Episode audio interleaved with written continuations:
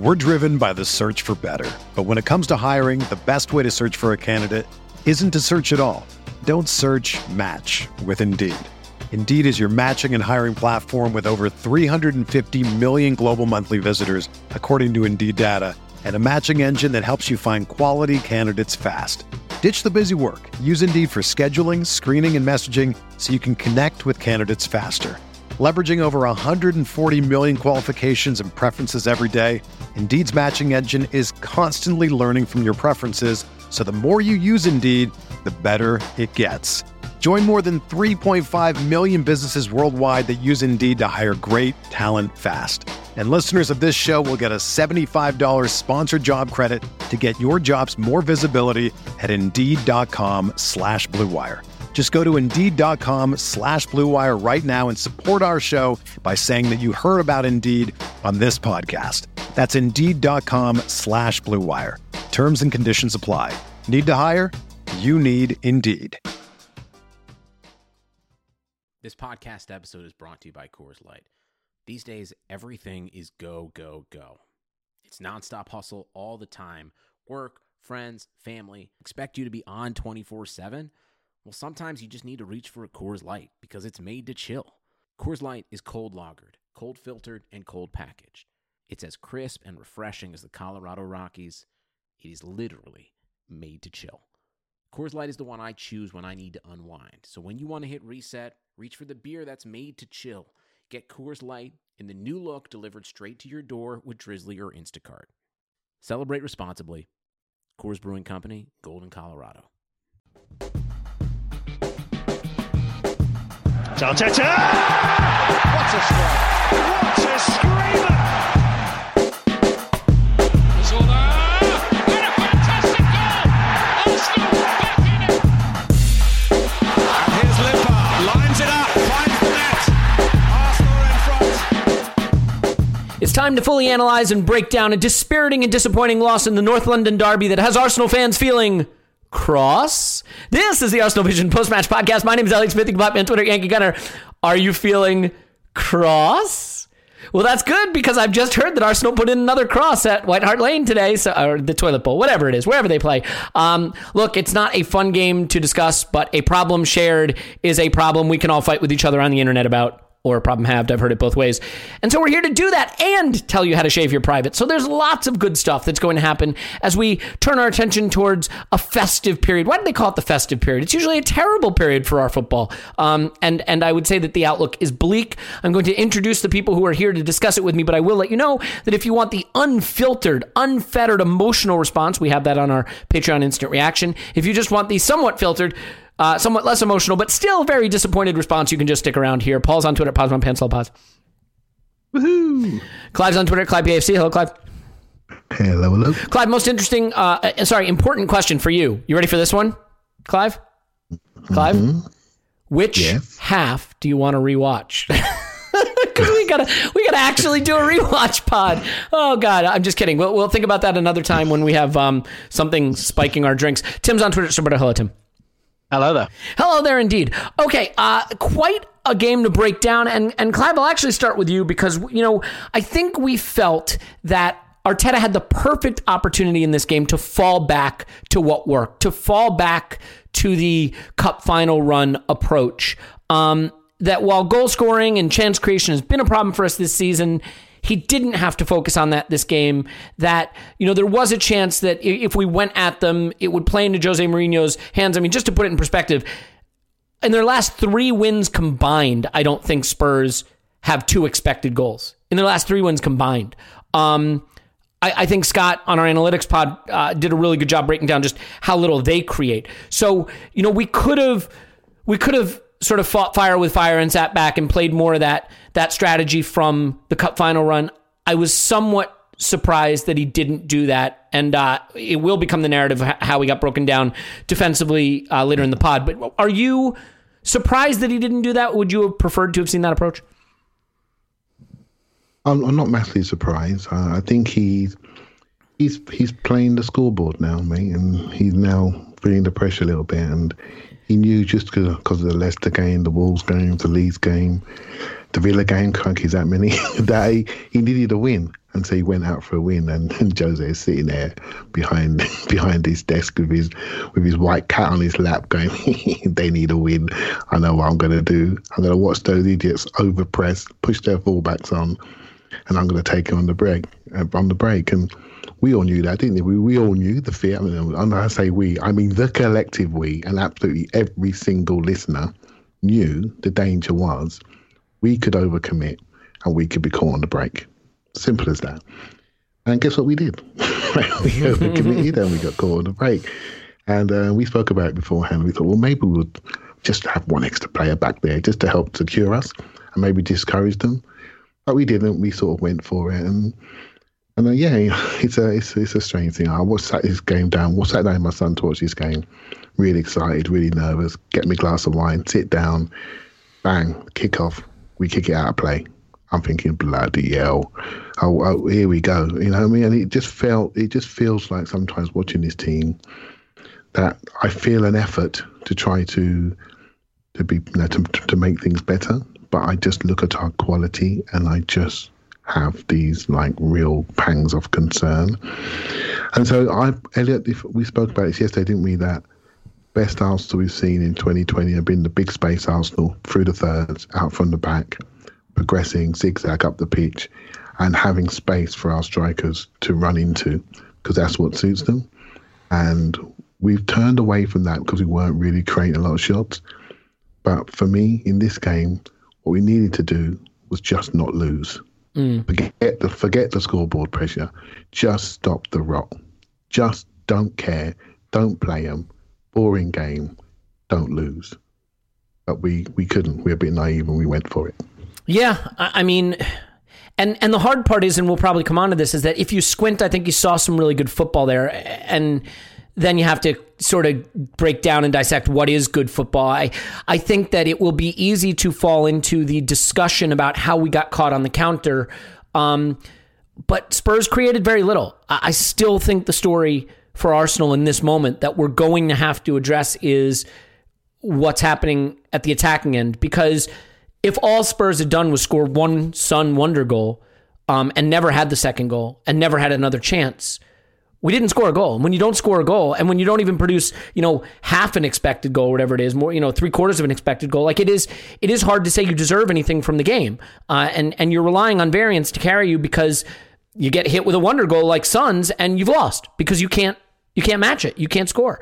Um, but before we get to that, Tim, I I want to talk about the Partey thing. I think it becomes one of the huge talking points of the game. And so we can backtrack to some of the moments in the game, but let's talk about Thomas Partey. There's really three components to break down here, I think.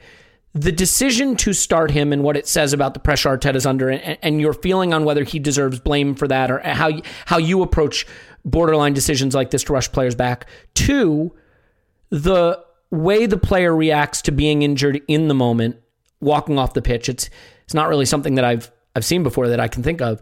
And then three, the way Arteta reacts to that with the pushing him back on, with the comments after the match. So I know that's a lot to cover, and, and we may want to all get involved in this conversation because I realize this this is a big thing. So it's not just something that one of us should should get to handle alone. I, I don't want you to feel the pressure of this on your own, Tim. But it, with respect to those three components of this really critical story, the, the decision to play him, the way he reacts to getting injured, and then the manager's reaction to the to the injury. Uh, what's your take on on that um, massive Yeah, moment in this day? Yeah. Yeah, sure. So so playing him, of course, it's a sign of desperation. All the other midfielders are fit. You know, there's nothing wrong. Well, there's nothing wrong in injury terms with Xhaka, Ceballos, or Elneny. They're all fit. Um, Joe Willock as well, all fit. Um, so of of course it's a move of desperation. Um, I was still happy to see him start um, because I know how shit our midfield is, as as well as Mikel Arteta does. Um, but you know, you, you, I'm happy about it, but I've got no idea what his condition is. I'm not with him on the training ground. I must admit, I was worried um, when, you know, when was the first time he trained was Friday. Usually, unless you're an absolutely like, you know, like Thierry Henry, Invincibles era, yeah, one training session, yeah, you're playing because you're Thierry Henry. That's fine. For Partey to be this important to us when he's played for us all of what twice um, yes, that that has alarm bells. But to, but to be honest, that's all stuff we know, right? We know our midfield's not good enough, and he's been brought in to you know to be to be a massive uptick. But yep, it's it's absolutely it's a move of desperation. Um, I I understand it.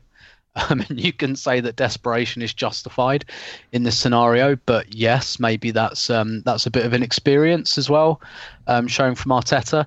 As for um, his his uh, you know Partey's reaction to getting injured, I, I so I think in fairness, when he first goes over, Arsenal are on what looks like quite a promising attack. Um, so I, I guess in that context, you know, and, and does he go over to go off, or does he go over to say to Arteta, look, I, I'm I'm fucked, I can't carry on. Like I, I'm not entirely clear on that. And then of course Tottenham break, and you know perhaps uh, perhaps if he wasn't so new, um, he would have felt a bit more confident, confident or comfortable communicating to his other players, like saying, "Look, I've I've got a problem here. Someone needs to drop in." Because on one hand, Xhaka is really far forward, um, which which I don't understand anyway. Because fuck is Granit Xhaka going to do in the final third? Like, other than like larrup the ball out of the stadium, like like don't go there. Like there is no like there is no need for you to go there. Like I, I, I want more goals from our midfield and I want a runner from midfield. I don't want it to be Granit Xhaka. Um, particularly when they've got a player like Harry Kane who does what he does, dropping off into that space. But anyway, and and and I guess you've got to like take into account the disappointment of the player, the pain he might have been feeling. But like honestly, sit down, like sit the fuck down on the pitch. Um, you know, or, or at least don't let the opposition know that you are injured, and that might at least, you know, I, I'm not expecting him to go and sprint after Son and Harry Kane once the move like goes down there, but perhaps if he's standing there not letting on that he's injured, they don't go down that side. I don't know. Um, they probably do, but but I, I felt like really what he should have done was just sat down and said someone kicked the ball out of play and then you know it, it, it might have unfolded it might have it might have unfolded the same Spurs probably would have just played on anyway because it's a Mourinho team but I you know he he he should have done something like that as for Arteta kind of pushing him back on a- again like this is a guy that's feeling the pressure really um and it was another I guess act of desperation. I, you know, I don't, I don't think it's like the crime of the century. I think it's just he sees, oh shit, like I can see exactly where this is going. Like, quick, get back on, get back on, and you know, it's it's it's only a a semi-conscious decision, um, I think, but all put together, yes, it shows us um, it shows us what we already knew that we're in trouble, um, and the manager doesn't really know what to do about it. Yeah, I mean, I sometimes I wish Arteta could just practice the quote. You know, we've discussed it behind the scenes. You know, it's it's being taken care of or something. You, you know what? Like, I wish he could practice. You know, we we complained about Arsene Wenger's quotes always being milk toast and not giving anything away, but there's something to be said for that. And like the way he spoke about the Partey incident after the match, combined with the way he spoke about the Pepe incident after that match, like in both instances, I feel mad at the player. I'm a fan. I can go on Twitter and rant like crazy if I want. He's the coach, and I think he has to keep it a little closer to his vest. And I, I, I think the way he laid into Pepe, um, although Pepe seemed to take it okay with his comments, but who knows what he's really feeling, and the way he, I think, sort of maybe was a little too. Im- open about his frustration with Partey in that moment um He put it out there, didn't he? he did. He, he really did. And I just, you know, look, that's not the, st- we wouldn't be micro analyzing that in the absence of other issues. But with other issues, you don't need that. And given that his man management situations now, I think, are going to come under the microscope, that's going to be part of it. I fully agree, though. What is Partey doing? He, he's as experienced as they come. He's played in a team that was known for its caginess and its cleverness and its its intelligence, and, and you know has been to Champions League finals and won La Ligas, and he's just walking off the pitch there. I wonder if there's just a sense of you rushed me back and now I'm fucked again. Like I, you know, disappointment. I, I don't think it helps Arteta to come out with comments that are frustrated with the player when he's put him in the line of fire unnecessarily. I, I think that weighs into this too. Um, Paul, I, I don't want to cut you out of this conversation because I think it's an important one. So, I mean, y- you talked a bit about it with Arteta being your stock down in the instant reaction pod for this very decision. The choice to rush him back seems wrong. What I will say is like, you have to look at the context of a season, right, Paul? So if this is early April and there's an international break coming up, and you're already out of the Europa League and you're playing once a week and you've got this game and then three weeks till your next one or one thing. You say, you know what? If he re-injures, I get 21 days till we play again. But like, you've got the busiest period of the entire season coming up, and you probably have to let discretion be the better part of valor here. So, what are your thoughts on this really critical moment in the game? And I mean, it is a shame because while you know, I don't think he was locking us down defensively. And while we were already trailing at that point, you know, we'd had that Vieira S carry through the, the center of the pitch. He'd been punching the ball forward the most. He'd been really the one who looked like he could deliver the ball in the dangerous areas with the right tempo. So it was a big loss when he went down. But how do you how do you react to the way this whole situation was handled? Um, I guess it it's just more evidence that I think Arteta's rattled at the moment. Um, like strategically, we should have played the cagey game in this game overall. We should have sat back and seen and asked Tottenham to do something they're not they haven't demonstrated they can do yet, which is take the game to somebody else at home. And why didn't we make it their problem?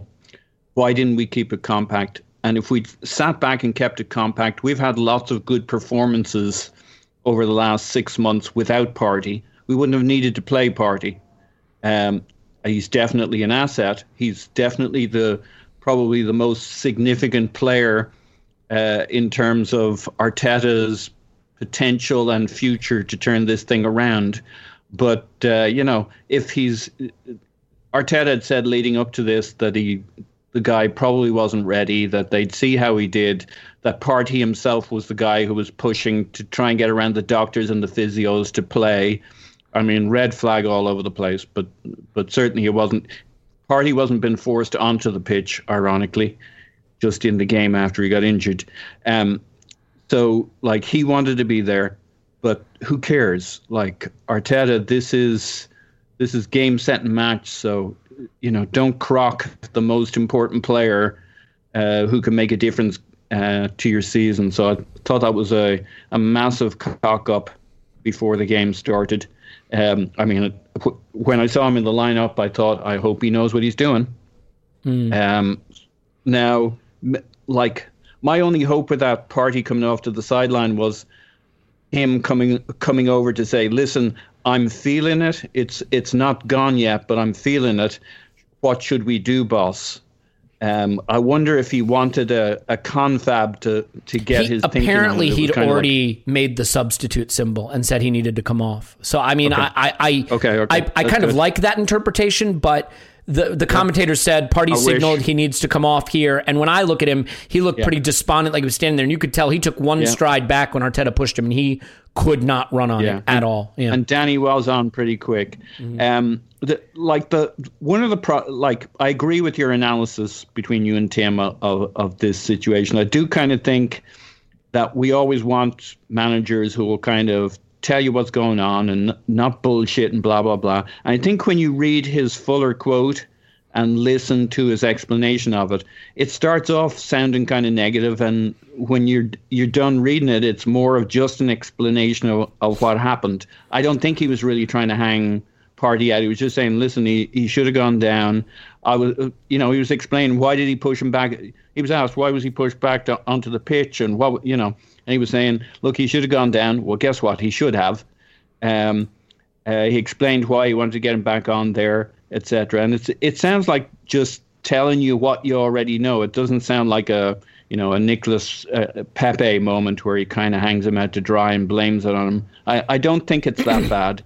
And in the in, in the bigger scheme of things, I don't think it'll really matter. The the big fuck up here was picking him and playing him uh, when when a cooler head would have looked at the season and this period coming up where we're going to play back to back twice a week Premier League games um, and and more weeks where we're playing three games. And guess what?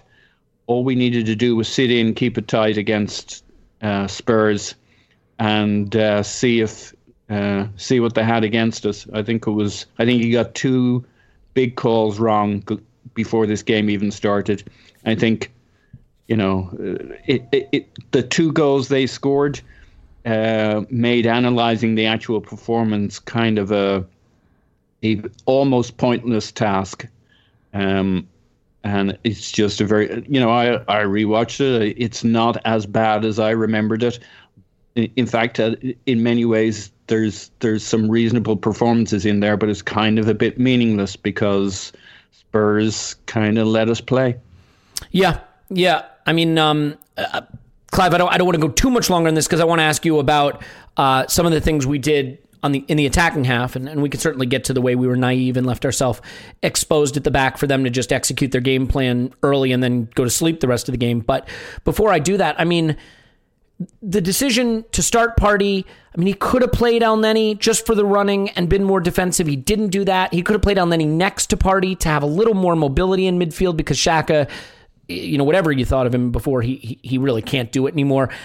I, I was surprised he brought Ceballos on for Partey instead of Elneny. I mean, granted, we're chasing a game at that point, so maybe he feels he doesn't have a choice. El Elneny had played an hour uh, on Thursday, which maybe was ill advised. So, I mean, how do you feel about the way he responded in that moment? And are you surprised he didn't go for a little more energy in central midfield? Because certainly without Partey, we, we had no mobility. But I mean, even early on, you could tell Xhaka was was not going to be able to get up and down the pitch.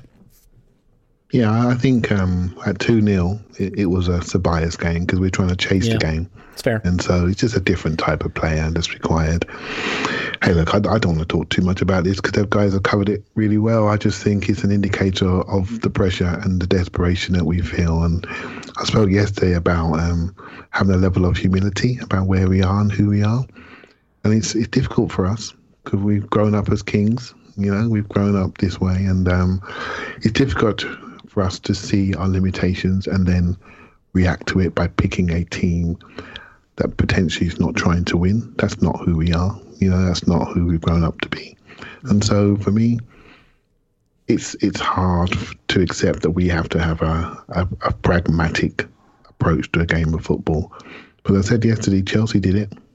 You know, Chelsea did it. They weren't too humble, right? And so why couldn't we do it? And that comes down to us and our DNA and some of the decisions that we've made over recent years regarding wages and contracts, they're a byproduct of that.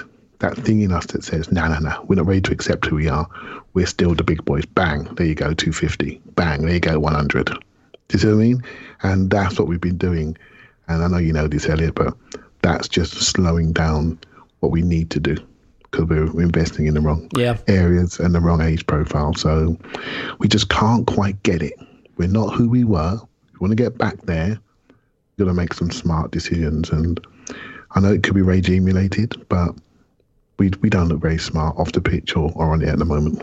Yeah, yeah. Well, I mean, I agree. So, so let me stay with you for a second, um, Clive, because I, you know, I look at this. I said this earlier. If you squint, you see some good football. I mean, we against Wolves we uh, we had 185 attacking third passes and 33 passes in the penalty area. You know, not completing quite a lot of them. Um, you know, and then again, you look in this game, and it's uh, let me pull it up here. It's 213 attacking third passes, 38 passes inside the penalty area. Now, again, as we know, there were, there were then the other 44, which were crosses. Um, but you know, they played six passes in their in our penalty area, completing one. They played 35 attacking third passes. 19 were completed. Now, they didn't have to do much more. So I, I fully understand that it, it could have gone a little differently, but you know, I'm curious how you feel about this because there were times in the game where I thought, well, we're progressing it better. We're getting it forward. We're pushing them back. I didn't feel that they were like super organized, at least in the first half. I thought there were times we were pulling them out of position. But I felt this was the first game where I really looked and I said, this isn't necessarily just a failure of tactics. It is now a failure of quality. You know, you, you talked in the instant reaction pod about Lacazette working his socks off, and I couldn't agree more. But he's not a 10. He, he, he doesn't have it there. And, you know, I felt that Willian was what Willian is, which is a garbage player, past his best, and, and, and shouldn't be on our team. And Aubameyang now looks you know, whether we want to bring up the age conversation or not, Aubameyang looks far from his peak, and Saka was trying hard, got a few things wrong in the first half. So, do you feel that maybe there was some some better progressive football played, and that we just didn't have the quality in the final third to exploit it, or are you more of the mind that we just played right into their hands? It's a combination of, of both. Um, it's a combination of game state. It's a combination of. I don't think people want to hear this today, but actually, we were better in this game than we were against Wolves and there are some sparks of something. but then you question it. Can you, then you ask yourself, well, why? You know, I think I read somewhere today that Spurs have got an XG of I think 15 goals, and and they've got 23. And they've got an XG against of um, something like 13 goals, but they've actually only conceded nine. So they're they're doing they're exceeding expectations on both ends of the pitch, and we walked into a very efficient team defensively and a very efficient team offensively when they attack. So they're playing. He's got them bought into him. He's got them bought into what they need to do to win four matches to change the mentality. It's ugly. They're exceeding their numbers, but they're winning. So it's okay. And we're trying to find our refine our identity. And there's something that you said last night that made me think overnight about Aubameyang. And while we were, you know, singing away in, in June, July, etc., and we win the FA Cup, what was really in the background there? That's really only one person scoring and maybe one person passing to him in Pepe. Mm. And we we saw a little purple patch from Saka scoring a couple of goals. And what really happened was we were really excited by this, you know, really excited. Then we bring Willian in and Pepe gets crushed, so we lose him. We lose Aubameyang after the contract signature. And you're looking at the rest of the team and you're thinking, oh my God, who's going to score? I mean, who is going to score? And it sort of hit us by, it's really hit us hard. It's really hit us hard. And so that we've lost our offensive confidence completely and no more so than the really emotional, sensitive Aubameyang, who is a smiling, happy player. When he's happy, you can't miss it. I think we're discovering when he's sad, you can't miss that neither. You know, it's really obvious. He's just that type of player. You can just see how he's feeling. And so we're we're how he's been carrying us, but we can't. We, he's no longer carrying us, and so we're in a situation where yes, there are some improving things. Yes, I know the the crosses are are you know too many too many low quality. But you know, I would like to see more inverted crosses. Actually, you know, with a lefty from the right and a righty from the left, so you're making people back into their goal rather than the you know rather than lefty from the left where you're swinging it away. It's easier to defend. I want defenders going back towards their goal. I'm not against crosses. I'm not against it. It's just a type of crosses and the fact that you have a model in the middle where people are going to be there to understand what's happening, where it's going to land on the type of players and actually do something with it. And so we're just in this funk at the moment about who we are and how we want to be. And we just have to decide which one of these experienced players that we're going to build around attacking wise. Given the fact that we've given the 250 to our, our skipper, we need to create a game plan that works for him. When he's on the left, we didn't really use him, or we use him the wrong way. When he's in the middle, we're, we can not seem to find him. And so we're being coached against, coached around, and we just haven't got the tools in place to really deliver a consistent attacking identity at the moment. And I'm not saying anything that you guys don't know, but it's becoming really apparent in the last few games. I'm telling you now, man, it can't go on for one more on Sunday because we'll be in real trouble. Yeah, and and I mean it's another game, you know, where whatever the reason. So so I would say that like early on when we were struggling under Arteta to create chances, I felt that you know we had the horseshoe of sadness, a lot of passing around the deep midfield, around the center stripe. You know, if you look at the um, you know, the pass map against Leicester. That Leicester game was diabolical, and we never really even pushed them back very much. Um, Wolves, I felt were in a much more settled defensive shape for most of the game, and we rarely troubled them. But against Spurs, there were moments. The, the counter attack where they get their second goal starts with us having a really good back to front move that ends up with an opportunity if Oba just comes free from his marker, and he doesn't. And I think the Aubameyang discussion is an urgent one because in a team without that quality in the final third, he's supposed to be it. He's we gave him 300 grand a week to be the savior, the the fix for a woefully inadequate front front line. Um, Tim, I you know, I, I don't know what to make of what's going on with Aubameyang, but I'm curious if you, you know, the 44 crosses thing is going to get a lot of attention because it is a patently ridiculous way to play. You know, we discussed this on the analytics pod. There's crosses and there's pullback. Crosses come in different varieties. Some of them are low quality chances. Some of them are actually good chances or moves where there could have been a chance, but the player opted to float in a cross instead of just making a clear pass. There were you know, back heels from Aubameyang in the box to Saka. There were crosses across the face of goal where the, the striker didn't make the run. There, there was the move right before they score where, you know, we, we had what I thought was a presentable opportunity. I mean, cutbacks are high quality chances. Sometimes they're classed as crosses, sometimes they're not. I have to admit, I don't totally understand how those statistics work. So for you, I mean, where do you fall on my theory that the ball is now getting to the final third in ways that it wasn't earlier, but the quality there is not there? And and is it is it an Aubameyang problem? I mean, is that what we're confronting now, or is it more of a delivery issue? Oh, I think it's a delivery issue. Like, I, I just think it's such a rubbish idea. I can't, I can't put it any more. Um, I can't put it any more succinctly or sympathetically than that. It is an absolutely rubbish idea from the coach. He's look, I, I like, I have some sympathy in terms of progressing the ball into the final third because he, he just patently doesn't have players who can really do that very well. Um, uh, maybe Partey's one of them, um, but we're not we're not seeing that much of him um, at the moment because we're not managing him fitness wise. Um, but like who like what you need if if your tactic. I mean, by the way, can you think of a really successful team whose tactic is to throw 40 plus crosses into the box a game because i cut like i can't really it's weird right because tim the um, funny thing is no but like when i think of manchester city and in their pomp they were a team that kind of like brought it to, to either Silva, De Bruyne, who put it out wide to you know someone like Sterling, who then cut it back to uh, to Aguero. Like like I can think of teams yeah, that use those wide intricate. spaces. Liverpool too, but not with not with the kind of crosses that we're delivering. No, no, no, not like chucking, like getting your fullbacks to just lob right, them yes. in the touchline. like, like you're, you're right. Yeah, the way Man City play, but that's like that's intricate. That's like really good movement patterns of play, and that's just about getting as close to the goal as possible for a cutback.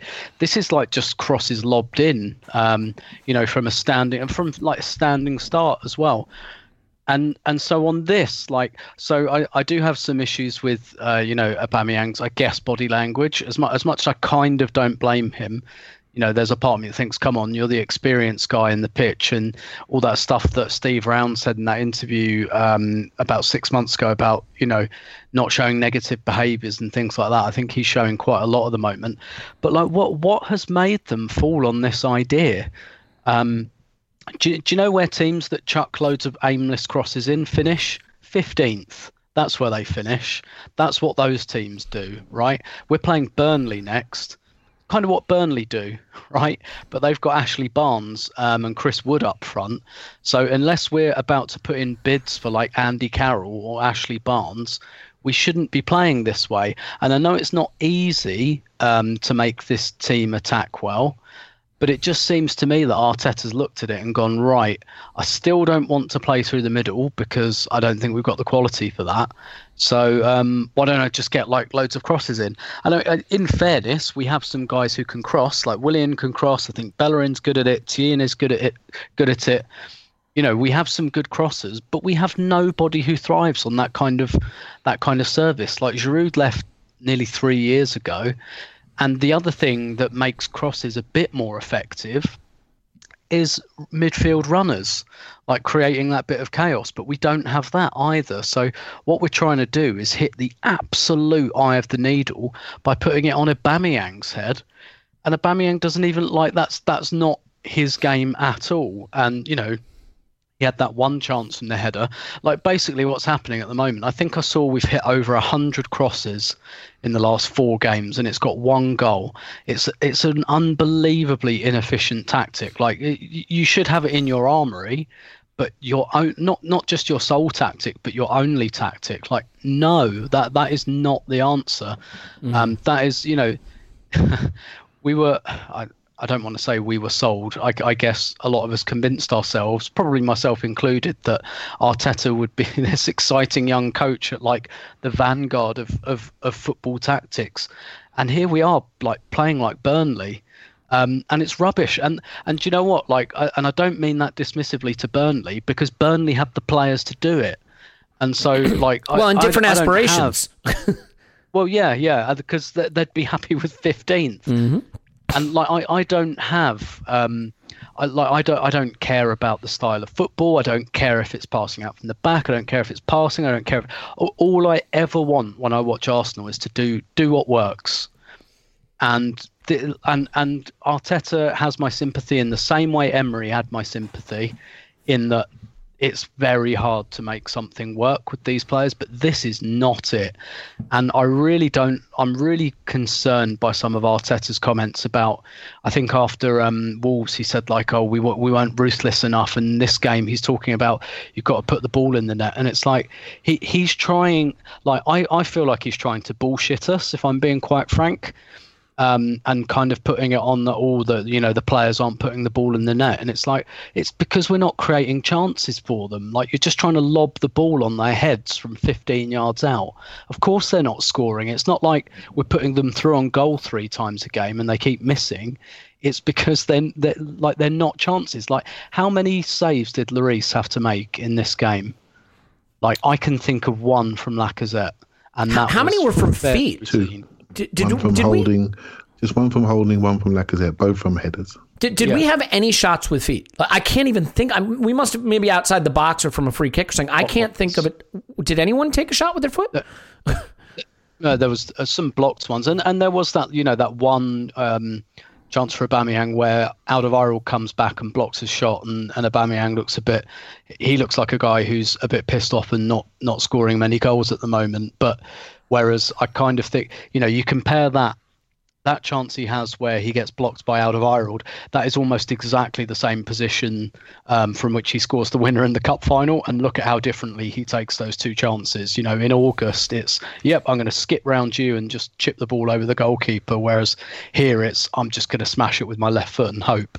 Um, and and that's where he's kind of culpable and his confidence is culpable. But I, am sorry, this this tactic is rubbish. It is rubbish, and Arteta is trying to bullshit us by telling us that this is about you know not being ruthless or not being clinical. It's a rubbish tactic, and um, I, I just I have I have real concerns now that Arteta is falling has fallen into the trap Emery has uh, fell into, which is trying to create something that works with these players or the like getting like the perfect system or the perfect fit for these players and I don't think it exists.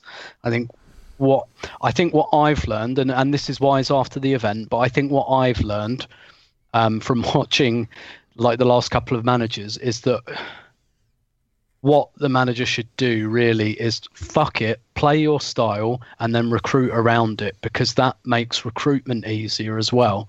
Because you say, right, we're playing this way, it makes it much more, e- it makes it much easier to identify players that you want, so you don't end up like spending. You know, giving big contracts to guys like Suarez and Willian into their mid 30s. Mm. Play your style, play the game that you want to play from the day that you walked into the job, and if they can't do it, recruit around it. And it won't be great. I know that. And I know there'd be bumps in the road and we wouldn't be brilliant. I don't think we'd be 15th. Yeah. Yeah. I, I mean, that's all well said. That That is a lot of good stuff there. And I, I will say the funny thing is like, Tim, I, I have to admit, I watched the second half kind of zoned out because I knew we had no chance. I mean, I watched it, but I knew it was done. I knew it was done. I knew, I knew what was going to happen the interesting thing is, I remember the first half as a half where we actually had some reasonable attacking possession. And the irony is, when you look at it, we had 15 crosses in the first half. I mean, it's a lot, but it's not holy shit. But that means we had 29 in the second half, which is kind of how I remember the second half. I remember a first half where we pulled them out of position a bit. We did some things. We we had some little intricate moves around the box and some things that, you know, under different circumstances with better quality, with an Aubameyang in form or with players that are a little bit better than Willian and Lacazette are and maybe even Saka, who, let's be fair, first half misplaced some stuff. Um, we, we create something. It was the second half, 29. I mean, 29 crosses is a 58 cross pace. That's the half where I thought all the invention, all the creativity, all the, you know, you know what lobbing in 29 crosses is? It's quitting. It's getting to the byline and throwing it across. It's not hustling to spots and trying to interconnect and trying to one two and trying to play in behind. It's it's quitting in a way because it is the easiest way to just make an attacking move look like you did something. I got to the byline and I lobbed it across. Terrible. Um, Paul, I'm going to pick at a scab here, and I hate to do it, but I have to do it. Um, but since I'm going to pick at a scab, it gives me the perfect opportunity to talk briefly about scabs, or at least not having scabs, not having abrasions, not having cuts of any kind. You know, maybe just the thing to shave off the pain of the North London Derby is to just start shaving off hair in places you don't need it in your body. And that's right, I am weaving in a Manscaped advert. So, Canada, Europe, Australia, good luck. You're in luck. Stocking stuffers, They're available now where you are. UK, US, you're still in play. Let's get it done. Let's make these stocking stuffers for everyone. Um, the Lawnmower 3.0, couple of highlights. Great battery life, wet, dry, bring it in the shower, clean it up down there. Maybe the gift isn't the, the lawnmower. Maybe the gift is your partner to your partner that you are clean and, and fresh and ready for the joy and love and connectedness that we experience during the holidays, hopefully. And if you're not experiencing that, maybe it's just self love, self self maintenance. Um, the thing has ceramic blades, like it does not pull, it does not tug. You can use it on eyebrows, you can use it on, um, you know, uh, uh, unwanted hair, wherever it is, chest. Certainly, the privates are, are the area that we are targeting here, and that goes for men and women. Beautiful recharger just sits on your vanity or in the in the shower. Leave it there for weeks if you want because the battery lasts forever. You're going to love the lawnmower 3.0 but the most important thing you're going to love is putting in our promo code because you will get 20% off and free shipping. That's cool. And that's a stocking stuffer. So uh, manscaped.com manscaped.com manscaped.com manscaped.com promo code. What's the promo code? It's arsenal vision it's arsenal vision post podcast. The promo code is arsenal vision. Just do it again if you do it i will send you private feeds of this podcast without me talking about shaving your privates. How about that? How about that as a deal? Hit me up. Manscaped.com, promo code Arsenal Vision. You're going to love the thing. Look, you have to do it. You have to do it. What are you doing? Using a blade, a rusty blade that's been in your shower for eight weeks? How's that working out? Don't do that. Do this. Manscaped.com, promo code Arsenal Vision. Cool. All right. Paul, we're going to pick it a scab, and then Clive, I, I, I definitely will get back to you on crosses. Is that okay? Fair enough?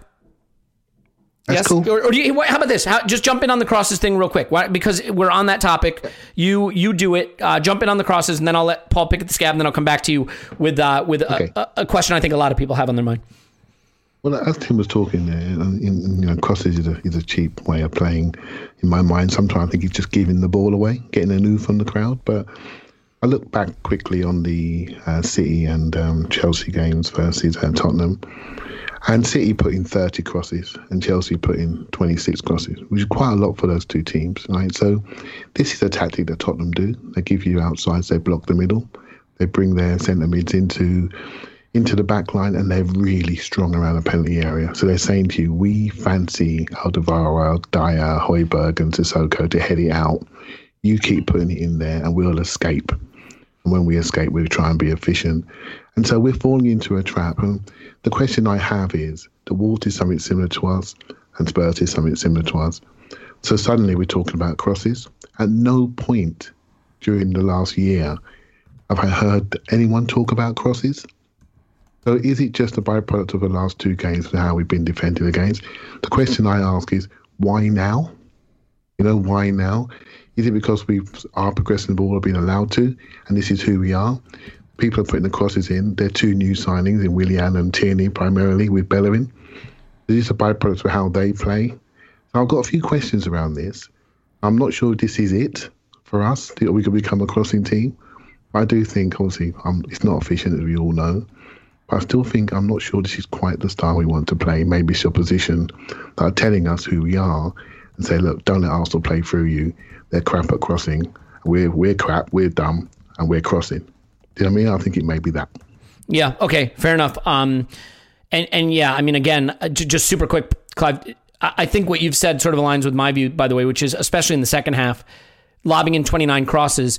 I don't know that that's the plan. It feels a little like quitting. You know what I mean? Because it's it's a brainless, easy way to just do an attack without having to put in the extra work and creativity and quality to make something better. Yeah. If you see my point. It's, it was the easy, less stressful way. Let's get it quite close and let's whip it in and hope something will happen. And like, if we scored, I bet we'd have started playing football again. It, is a, it looks like a team low on confidence and low on Yeah. creativity and low on believing they can play their way through people. They're just lobbing the ball in there, and that just tells you that the whole team and management is under stress. Yeah. Um, well, I, I want to do something, Paul, that that I'm loath to do, but I feel we need to do it. I'm going to pick at a scab, as I mentioned, and then um, we can maybe turn our attention a little bit to the manager himself and, and a couple other uh, individual performances as well. But look, there is a guy who, in my view, put in one of the one of the best shifts in the game, just in terms of pure energy, commitment, effort to do what he's being asked to do, and that is Alexander Lacazette. I thought Lacazette's effort, approach, energy, you know, he was the most fouled.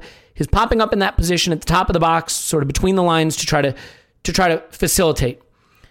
And what I see is a guy who eh, for all of the things that I think are nice about him, cannot do what he's being asked to do. Can he do it against Rapid Vienna? He can, and he did. Can he do it against Spurs in the Premier League? He can't, and he didn't. And there is a real point I think has to be made. We as fans have got to appreciate that talent is more important than effort. The best players have both. But you cannot prioritize effort over talent.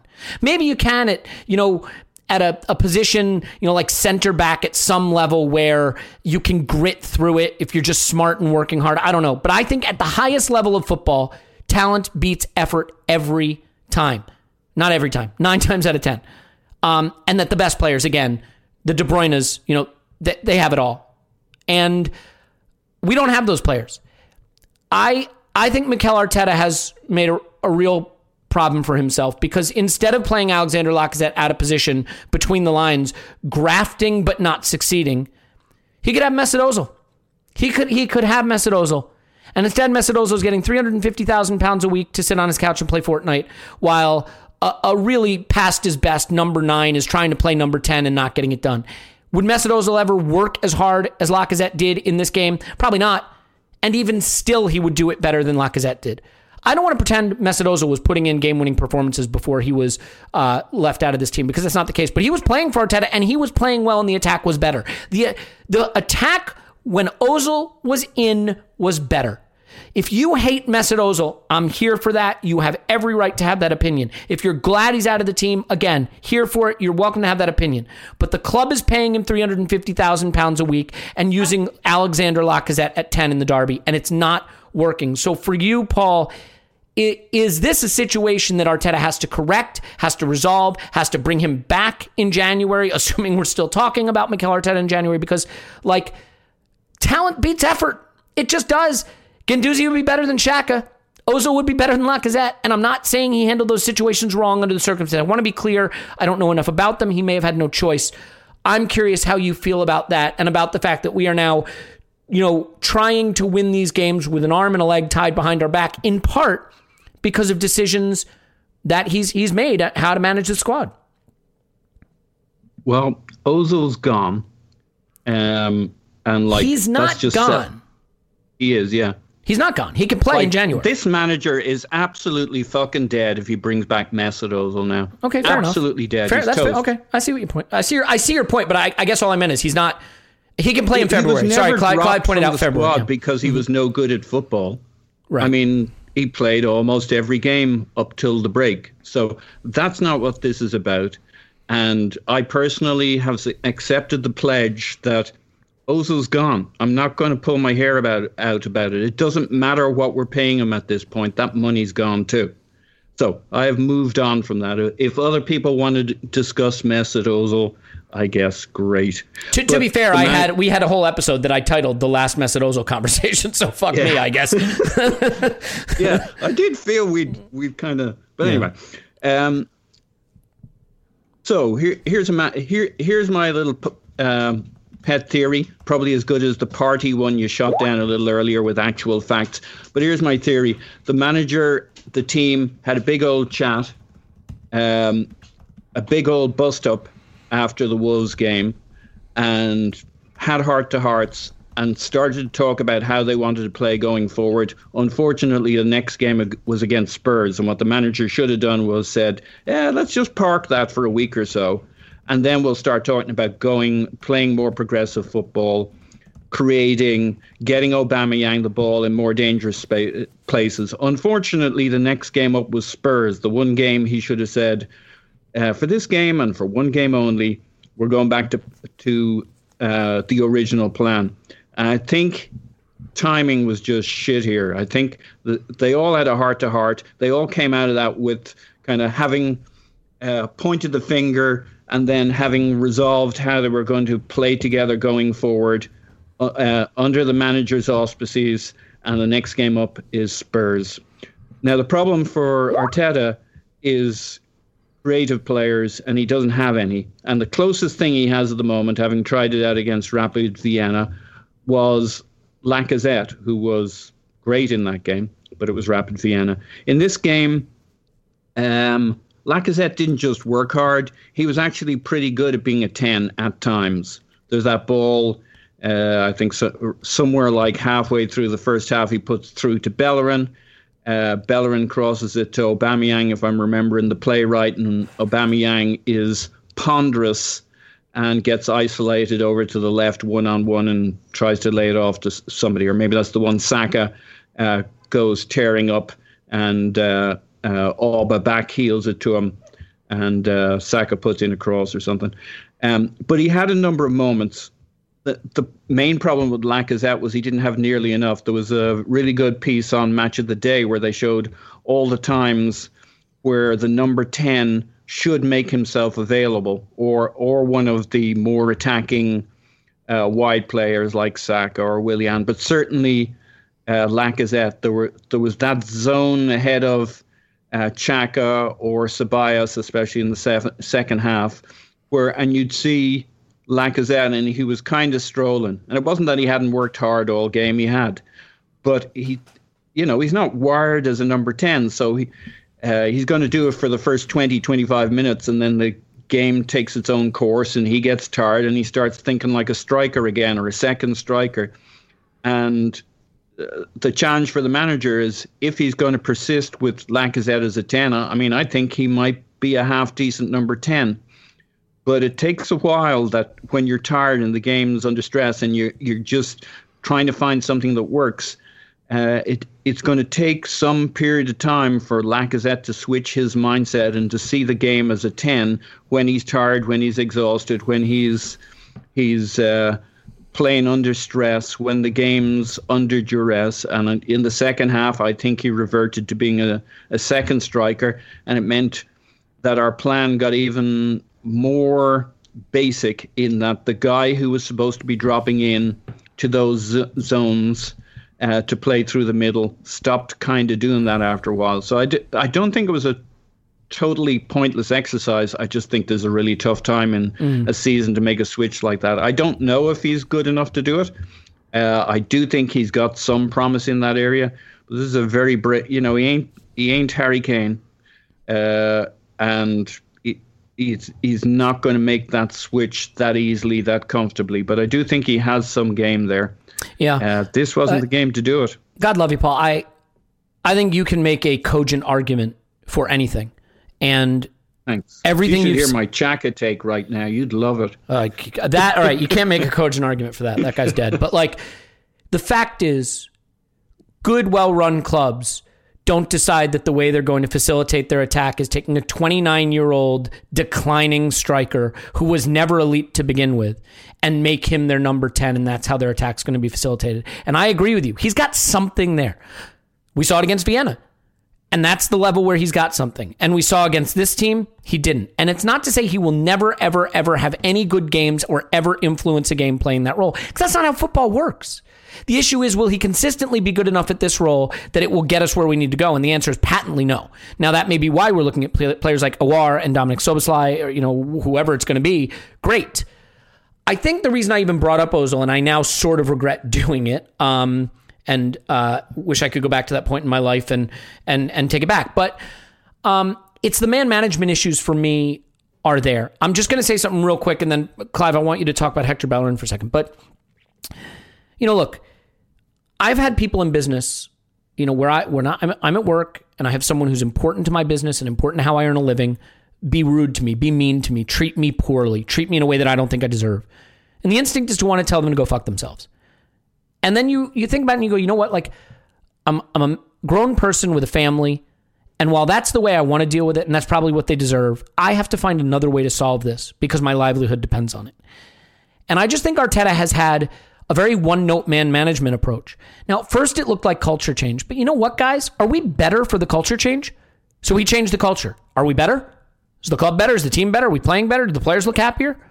Culture's a thing we say when teams are winning when teams are moving in the right direction. Oh, they've improved the culture. Culture doesn't look improved now. And then you look at it and you say, you know, he his first move is always to freeze out. His first move is to punish. The way he wants to talk about Pepe after the red card, the way he wanted to deal with issues that we saw from last season that I won't reiterate. And you know, I mean, it does make me wonder. But then you look and you say, well, Willian goes to Saudi Arabia with, you know, a COVID lockdown violation, comes right back into the team. So, like, is it one rule for one set of players, another rule for another set. I don't know. I'm not totally sure how I feel about it.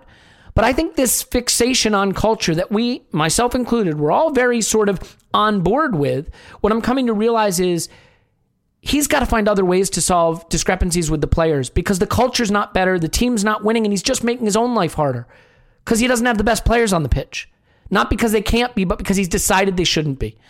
And I don't know if he has the luxury because if he winds up losing this job, it's going to be partly because he has a shit squad. But part of the reason he's going to have a shit squad is because he decided to play Willian over Pepe, because he decided to chase young talent out of the team, because he never gave Saliba a chance, because he did decide that Ozil's better on a couch than in team. And he may have been right. By the way, I want to be clear. I, I can say this now because I've got the benefit of sitting here when he's losing and saying, haha, that was wrong. He may have been right in every one of those situations, but he's made his life harder. And maybe he needs to find other ways to approach his man management where he doesn't make his own life harder. Culture isn't a thing. It is, I mean, it is a thing. Sorry, culture is a thing, but it is a thing that it is much easier to post hoc analyze when you're winning and say, aha, look at that. Look at that. That's culture. So, you know, I, I, I got to be honest with you. I, I don't know that the culture thing matters. And, you know, Clive has just typed in the chat, look at Emery. He lost the dressing room, and that's what happens. Like, are we sure that Arteta's not? I mean, we often say lost the dressing room when the results go to shit. They can't go much more to shit than this. Um, and I'm going to talk about the results in a moment. But before I do that, Clive, I want to talk about Bellerin just real quick. I don't think this is a day for too much individual analysis. I think Aubameyang is certainly one. Bellerin's another. This is a tricky one for me because on the one hand, I think he is one of our best final third players in the entire club right now. On that right hand side, he delivers a better ball. He creates more threat. He has more dribbles. He has more uh, in the box passes than Willian does. So I don't want to kill him but he's also the one that all the teams target for their attacks. Now, if you ask me, what is our biggest problem at Arsenal right now? It is not the defense, it is the attack. So I kind of want to have him in the team because I, I, I, don't think we can attack without him. But at the point at which every single thing that happens bad to you at the other end of the pitch happens on your side, it's hard to ignore it. So where do you fall on the idea that like Hector Bellerin is good enough in the attack that we can suffer his defensive liabilities, or, or, or, is he such a weak link now that it just makes it too easy for teams to target? Because Son just went to his side, him and Holding targeted it, and you know the rest is history. Yeah, I did sort of say this before the game, didn't I? What would happen? Yeah, yeah, you, call, you called it. Yeah, absolutely called it. And yeah, you, I don't know what to say. Right? I think um, it's a team thing it's all about balance, fullback balance. I don't like both my fullbacks as high as what we have them. I, I don't. I prefer the Ashley Cole Lauren thing. One goes high, one one inverts. We need to decide. We can't have too high. The reason why we can't have too high is because we're killing our we're killing Rob Holding. We're killing that right centre back. And where Willian is subcontracting his role out to Bellerin, or Bellerin is just too forceful a personality, and he's in the area playing that final pass that cost the second goal that I would rather see Willian or Pepe do. You know what I mean? Because they're sort mm. of paid for that sort of thing. Do you know what I mean? I'd rather see Bellerin be back. Are we sure that Pepe's paid? Uh, Willian's paid for that? Do we know what Pepe Willian's being paid to do at all? you know, you know what I mean. The expectation is on he's on them to do that, and um, and we can we can critique we can critique him a bit more. If Tierney and Bellerin are our chief curators, there's something wrong with the team. Do you see what I mean? Mm-hmm. If we're getting broken on and those guys are running back out of the picture, then there's something wrong. And so if you have, you know, if you have, just look at your team. If you have Rob Holding, you make sure you don't leave him on an island. Very simple, right? So um, if someone's on that side, or somebody just have a little look over your shoulder and make sure he can't hurt you. Don't just keep pushing on, pushing on, pushing on. And you look on the other side, and Tierney's out there as well. There's no chance to shuffle across and support. You know, it just looks a bit dumb. And then you got Xhaka piling forward as well. And Tim said, what's he going to do? Right? So, um, so it's just really perplexing what we're doing. And so with Bellerin, my issue with him is he's just he's just intelligence. I think he's a fine young man and a fine player in a front-footed team that's in charge of a game. We're not. We're not that team anymore. Right? So and he he does things in games and he defends by trying to push people back. And he defends by getting the ball intercepted, punching it and going. And he tries to force his winger to come back with him. And Saunders says, and no, and what Mourinho did quite cleverly was just said, don't, don't worry about him. You just stand in that area, mate. He's dumb. He'll go forward because he gets excited. He'll go forward and we'll get the ball to you. Mm-hmm. Within six minutes, that's exactly what happened. Bellerin knew. He ball watched. He came inside. And he, and he really tried to recover, but he recovered so aggressively, so speedily. He didn't know whether to go the overlap or go to the man. And in the end, he didn't either. And, and between him and Holding, they just the boy, the guy stuck the ball into the top corner. It's just, you know, you know what what happens with Arsenal. I mean, Wolves did it to us, Leicester did it to us. Villa absolutely punished that side. And so at some point, you have to say, I need to sit in for a bit, or someone needs to tell him to sit in. You know, because it's not, we're getting killed down that channel, and that right channel. We're getting killed continually. And so I don't really care who the player is there. Just make sure you're coaching him appropriately to do the job. Do the first job. Teams are picking on you, right? So stop, let's stop that happening for a little while. Can you just settle in? The one thing I did watch this game and think, you know what? We didn't play very well in some patches, and some patches we did play quite well. But I looked at Bellerin and I thought, you're trying really hard. You've got the personality to hold a shirt. So I don't want to critique you, but you're making the same errors. We've been picked on the same way. You're, you're trying almost too hard. And it was his balls in this game that actually caused both breakaways. And it's not his fault and on his own, but he's just a byproduct of us being too ambitious, not having enough brains to invert one of our fullbacks and hold the midfield and stop transitions against a team that doesn't want to play you and just wants to transition. So do I blame Bellerin or do I blame the coach? I probably blame both. Know your player. Know he's excitable. Know he cares. He's a he's basically a London boy since he was 16. He really wants this game and he's gonna push. He's gonna push. If you don't hold him, fine. But make sure Tierney don't push. Do you know what I mean? Make sure there's there's a there's a secondary plan. I don't think we did that. So we're not supporting Bellerin. We're not supporting Holding. Well, we know what Xhaka can't do, right? So we're just leaving ourselves very, very vulnerable to the obvious game plan, and it came to fruition. So, but Bellerin's taking some stick. My views on him are he's better away from his goal and he's close to his goal. Mm. I think there are, there are other options we could try, but not all of them have the personality to play for Arsenal, and this kid does. And so I want to try to support him, but there's some weaknesses showing there, and it's been obvious for quite a while. Yeah, yeah. Can I, um, please. Mm-hmm. Yeah, can I just add on the Bellerin thing just really quickly? I, I think the issue um, is that we're asking him to do too many jobs. So he's part of the five lanes of attack, but not just that. Sometimes he's on the inside and sometimes he's on the outside um, of those kind of uh, the right hand side of those five lanes. And then we're asking him to be part of the five lanes of uh, defense. And again, sometimes it's on the inside and sometimes he's on the outside. Not for the first time this season. Look at where he is when the goal is scored. He's inside Rob Holding, and that's happened a few times. So we're kind of asking him to occupy four zones. And what's happening basically when when we gave Saka that job at left wing back, we sat Granit Xhaka behind him um, to give him that protection. There's no one giving Bellerin that type of prote- protection there, so he kind of has my sympathy in terms of. You know, Clive's right. He tries so hard to get back that he sprints back. You know, he's really got the afterburners on, and he does get back quickly, but it's so frantic um, and so kind of panicked because he's being asked to cover too much ground. And when you're being asked to cover that much ground, you can't then come back and then think clearly about your defensive actions. Um, and I appreciate he's you know he's made other defensive mistakes this season, like when he's been taken on by the likes of Grealish and whatever. But honestly, I do think about eighty percent of it is we're giving him too many jobs and nobody to kind of protect to help shore up that flank a little bit. Yeah, yeah, I, I, I agree with that a lot. I mean, I, I don't think the system's doing him any favors. I mean, he's he is one of the players that's being asked to do a little bit of everything, and when you know. It's it's easy to miss the good things he's doing in attack for a team that isn't scoring goals, but it's not easy to miss when they score a goal against us down his side. And that's not to exonerate him. Tim, I, I I'm just going to get into this now. I mean, how much longer does Arteta get? Um, I, I want to be clear about something. If you are someone who at this point still thinks people asking serious questions about the manager are premature, then you are out of your mind. Absolutely out of your mind. Um, it doesn't mean he should be sacked. It doesn't even mean I want him to be sacked. But there are questions that absolutely must be asked about him now, and it would be insane not to be asking them. We are 15th, and depending on results today, we could be 16th in the table after 11 games. We've scored 10 goals.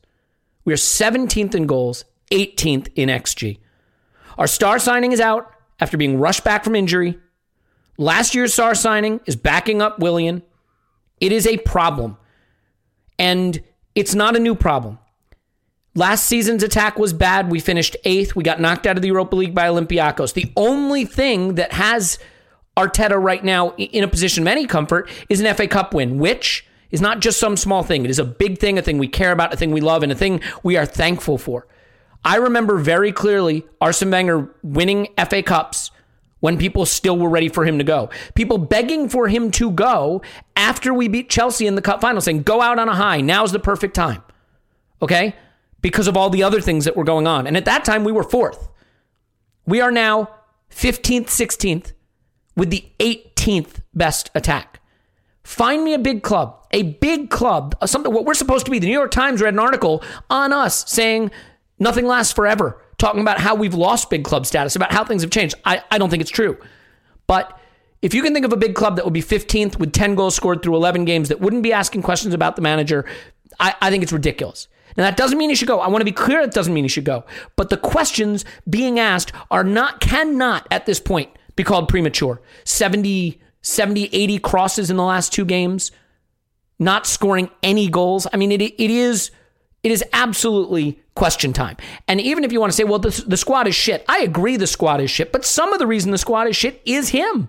I mean, he mm. chased some players away. He recruited some. I mean, we don't know for sure, but it sure looks like Willian was his call. And then Willian was playing ahead of Pepe. That's his call. Not to say that Pepe's mm. perfect, but it, it's the point that there are there are things going on at the club right now that are terrible that he, he is not responsible for. But you can't sack the squad. So I'm not saying he should be sacked, but I do think that it is insane to suggest it's too soon for questions. And Tim, are you going to talk me off the ledge and tell me I'm insane, or are you going to say that I'm right? And and what is the timeline now? What kind of turnaround has to happen for the club to say, okay, this is this is on track, this is going the right direction? Yeah, of course. I mean, of course, of, course, it's the right time for questions. Of course, the, the very fact that, that we're talking about them and you're asking them says it's the right time for questions. I, I guess uh, it, are the club asking those questions? They'd be stupid if they weren't having that conversation. And like you say, that conversation doesn't be, have to be, oh my god, when do we sack him? But that conversation has to be okay, or like like let's you know let's let's uh, you know project a little bit worst case scenario and all of that. I mean, if, really, it's it's too difficult to say um, exactly when that point is reached and what happens and whatnot. Like if we don't, let's say we lose all of our next like six games or something, that then you know, then you're probably looking at that's the time. If we bumble through and get like a couple of wins, couple of draws, couple of defeats, like I like I I think the club is desperate not to have to make this call. Um, and you could also say that this season is domestically at least a write off already, um, quite possibly. And therefore and then you've also got to look at you know what what are the actual options out there for a replacement? All of these things come into it. But all of those things came in for Emery as well. And frankly when we sacked Emery there was nobody out there except Ancelotti who who we didn't seem to want to go for um, which is not a call I'm criticising per se, but uh, that was the only real obvious name out there. But basically, it reaches a critical mass at some point where you look at it and you go, right, the play like like the players are the important ones. I think here when you go, like these players look totally bewildered um, by by everything they're being asked to do, and they just you know we reach that that critical mass with Emery, right? I personally I wanted him to go after the Europa League final, but I understood why the call wasn't made then. Like I don't expect my opinion to be you know the club's opinion or the right opinion that was just my feeling i thought mm, i don't think this is going anywhere he should go um, but then and and you know i'd say a lot of people agreed with me a lot of people disagreed with me at that point but by the time that emery actually went like pretty much everyone was on that yeah god this is do you know what i mean? Like it just reaches a critical mass and it's difficult to project when that point comes. You, you, you but you know when it arrives right? It's it's like um i think they call it uh the the paradox of the heap Um, it might have a smarter name than that, but you know, like when you have like one grain of sand in your in your hand, and then you put another one, two grains of sand. That's not a heap. Three isn't. Four isn't. Like, what is that magic number when enough grains of sand are in your hand and it becomes a heap of sand? It's just like it's unquantifiable. But once it happens, you know, and that that's kind of what we're dealing with here. Like, I, I don't see Arteta going anywhere um, this season um, unless like it gets to like I say if we lose like the next six on the bounce seven on the bounce eight on the bounce whatever or if we genuinely end up in a relegation battle wh- which I, d- I don't think we will. I do think it will get better maybe a bit better but I, I think um, you know going back to what I said earlier about kind of having a plan and going with it from the beginning like there are two reasons I think a manager should do that. One um, you don't confuse the players, and that's you know Clive referred to it as the washing machine. That's what happened under Emery. Like eventually, you just confuse the fuck out of the players, and they go, "Pfft, like what what are we even doing anymore? Um, and you know, and you read stuff from like Bielsa and people like that who are just like, no, you must stick to what you are doing at all times because if you waver, you lose the players. And unfortunately, I think I've seen Arteta waver a couple of times, and we spoke about it after the Leeds game when we abandoned the playing out from the back. That to me was a bit of a red flag. This fucking aimless crossing is a big red flag for me and him putting it on the players and saying that they're missing too many chances. Big red flag for me quite frankly. Um, but the but the other reason is then you you recruit around it. You recruit around that style and the guys that don't buy in you don't necessarily have to freeze them out but you sell them. You just say okay he's he's not what we want. You know that that's that's what Klopp did, right? He he came in, he played the style he wanted to play from game number one. He weeded out and sold the players who couldn't do it, and he brought in players that could do it. And and that's you know, and I guess an, another thing, another big red flag for me is Arteta saying, I think quite correctly, he's saying, look, this is not an overnight job. This is going to take three years, etc., etc.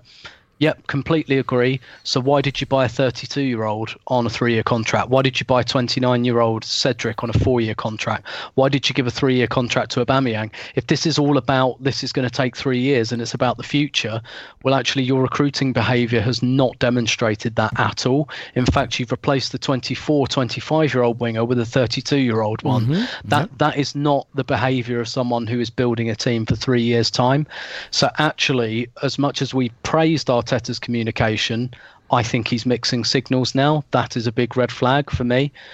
Um, but as as to when we reach that that critical mass of when he goes, I mean, I don't really know. It would just it would as ever it would just be dictated by what the results are. But I think that this is a boat that's beginning to turn round and it's getting harder and harder to turn it back on course, unfortunately. I, I do think he is falling into this Emery cycle now um, of try of, you know, basically just grasping at things in the dark. That's what it looks like to me. Yeah. Uh, and I mean, look, being likable goes a long way. Emery was unlikable. If Arteta was a miserable see you next Tuesday who couldn't communicate, I don't know how we'd feel about him. But he is likable. He was an Arsenal captain. He is a guy I want to see succeed. And so I want to give him the benefit of the doubt where possible. But I think there's a difference between giving someone the benefit of the doubt and ignoring the data, ignoring the reality. The reality is the team is bad. And like, you know, let's face it, we've gotten our hardest games out of the way. We really have in, in most cases. He could pick up some points now. But we lost 3 0 at home to Villa. We haven't scored a goal since 1927. You know, our, our attack now is made up of, you know, enough crosses to fill a cathedral. So, like, I don't know exactly what the, the data points are that say, don't worry, we're, we're turning the corner. If anything, the data points say we're getting worse. And now there's no Thomas Partey. And he's got to go through the busiest period of the season potentially without him. So, you know, the data points aren't good. And, and Paul, I think that leads to then the question of, like, where is the courage to realize that the future is what we should be planning for, not the present? And that leads me to the bench uh, in the derby. Where was Nelson? I don't know if he's hurt. If he was hurt, then I, I apologize for referencing Nelson, but I, have not seen anything that suggests he was. Where's Smith Rowe? Where, you know, why do we have Elneny and Willock and Maitland Niles and you know I, I don't and and Ceballos? You know, like can you can you sacrifice one of them? I mean, Willock, fine, he's young, he's a future, but like, can you can you get Nelson on the bench? Can you get you know, someone who has earned a position who can do something a little different. I know the Arscast talked about this. Um, you know, the second half, there's an incredible stat going around from Duncan Castles, I believe. Is it not Duncan Castles? Who am I thinking of? It, it's a different Duncan. It's uh, it's Duncan. It, it, it, anyway, it's an Opta guy, and it's Arsenal have the fewest second half shots this season of any team of the 92 in English football. So maybe you have Nelson on the bench because you know Willian's not going to do anything. I don't. I don't know. I mean, what what is what is the commitment to the meritocracy in terms of the way he's he's bringing those young players through and and his willingness to stick with a player like Willian. I mean, how, how do you feel about that? It's Duncan Alexander. Thank you, Tim. Typed it in. Duncan Castles is, is different. He's the guy who lives inside Jose Mourinho's anus. So, um, I mean, Paul, where, where, where's that? Where's that meritocracy, that commitment to a a, bright young future that can take our mind off the uh, dull, dreary present?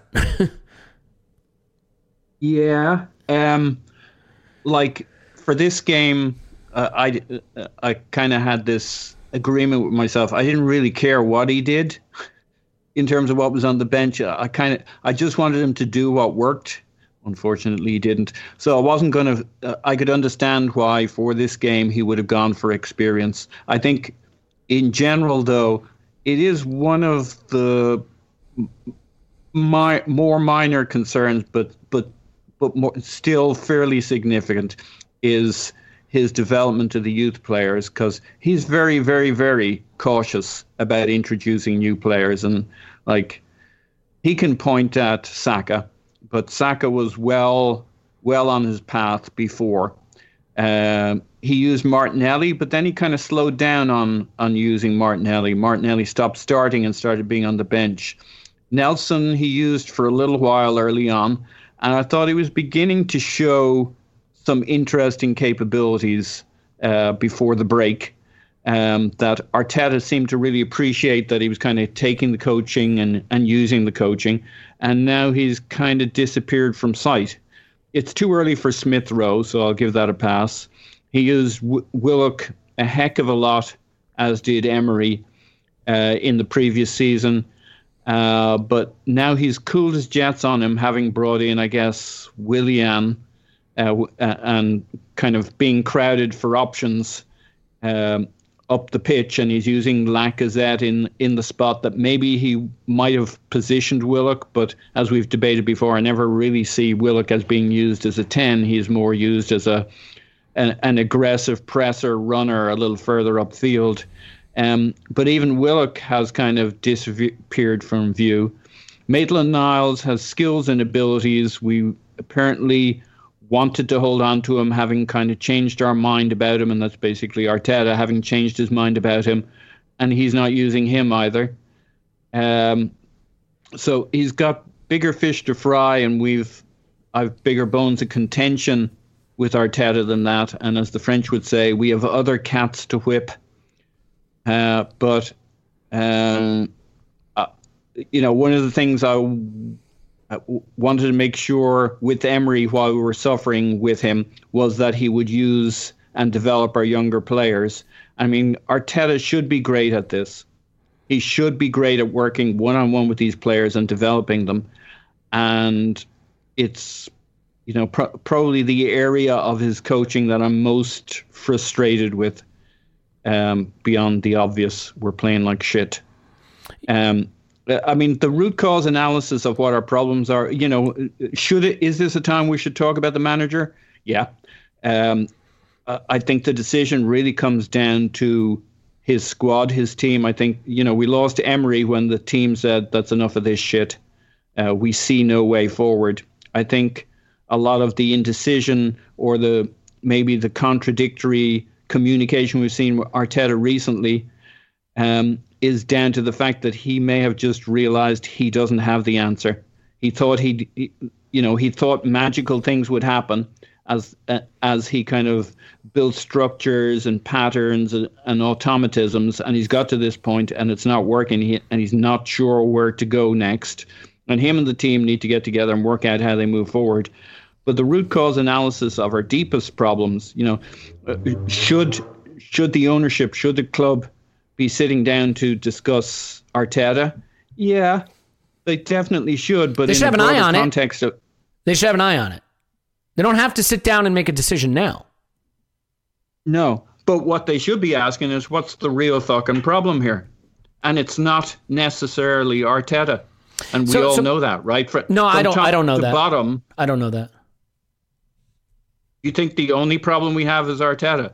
How did we pick Arteta? No, no, no, no. Sorry, him. no, no, no, no, no, Yeah, no. yeah. Oh God, no. Of course not. No, I don't think he's the only problem. What I'm saying is, I don't know that he's not the pro- like. What I what I mean is, like, I don't know that the other But- problems but at the club. from the club standpoint, I would be worried if the only thing they they said was, "Is Arteta the problem here?" Yes, but they, but they Um, but we know they're the problem too. That's see, this is a problem, Paul. It's kind of like it. it, it it's the whole thing of like we're going to get. Uh, it's like when a company gets an investigator to investigate themselves, and the investigator says, "Nope, the company did everything right." You know what I mean? Like, there's no one there. Like, and and so can I can I actually answer something? Well, you just- there is yeah. now. Tim Lewis. But I, but I think it's the biggest issue. It's a bit like uh, buying players in the summer to fix next year's problem instead. Like if we're going to, as fans, have a voice and say something, we shouldn't. Let's stop fucking around questioning the manager. You know, that's plan B. Plan A is give us a world class approach and structure and explain it to us. Edu sitting down with us in the summer for a nice little chat with him and Arteta saying how they were going to work together and they were going to use more video and blah, blah, blah, blah, blah. Fuck off. Come to us. Ex- explain to us clearly and precisely what your plan is as a club to make this a world class uh, operation up against the best of them. We we know we're going to have to wait a few years for the best players uh, for a manager that's world class. Maybe it's this one, maybe it's the next one. It's not looking very good for this one at the moment. But I, I don't think getting into a big discussion about whether we sack this manager or the next manager fixes a, a fucking thing about this club until we top to bottom work. Like the root cause is the leadership of this club. And we need to say to them, show us what the plan is, communicate it clearly, consistently. Like, say what you like about Gazidis. He had a plan, he then left. Uh, maybe his plan might To be fair, he's doing really well with around. Milan. His plan at Milan is buy young, you know, use data. You know, he's doing all the modern shit there, and it's Yeah. working. So makes me sick. And, and it's not so much a discussion that he was great and we should have kept him because he we all know there were major issues with him. It probably would have turned to a shower ship, but I will say something about it. Mm. It made sense on paper before the people showed up. Yeah. You had your Sven Mislintat, you had your. Yes, but- Before but we, we- knew we who the people it. were, right? We, We had sc- Raul. we yeah, yeah. scrapped it. Uh, we abandoned it. We had But it. We understood it. We Yeah. had analytics, we had coaching. It made sense. We were planning to be world class. We'd we built up. We were building up the academy. We put Per Mertesacker in place. It all looked like it made sense. Now, like this guy Vinai, who's supposed to be good guy at at uh, as basically running the business. I mean, you can you can go across the board. Edu, I think, might be a good guy with some ability, but Oh, show me a world class operation, Nah. a world class structure. So if we're going to rub the genie in the bottle and make a wish, Mm. I wouldn't waste it on. Ooh, maybe we should swap out the manager right now. I mean, that may that may you know that's going to be decided by the team and the manager. We should, as a fan base, if we want to be world class, say give us a world class structure, a plan, communicate it, tell us what's going on. We we can see how City are set up. Okay. We can see how Chelsea set, are set up. We can see how Liverpool are set up. God damn it, you can e- even see how Tottenham are set up. And it's not about the manager. Yeah, and, and look, I mean, you can. We can't spend like Chelsea. The Chelsea model doesn't fit us. But for God's sakes, Tammy Abraham was a stunningly successful guy in the championship, and then even put up good underlying metrics in the Premier League. And they still were like, "Now we need Timo Werner." And we're sitting here like, "Well, Eddie Nketiah is good enough, I think, maybe." Like just there, there's levels to how you do this, but but but you know what it reminds me of? If you've ever seen the movie Starship Troopers, have any of you guys seen the movie Starship Troopers? It's like a campy science fiction movie. And there's a thing where you know they're getting killed by space bugs, and every time a guy uh, like a sergeant gets killed, the the guy turns to him and taps the next private on the shoulder, and he's like, "You're it until you're dead, or I find someone better."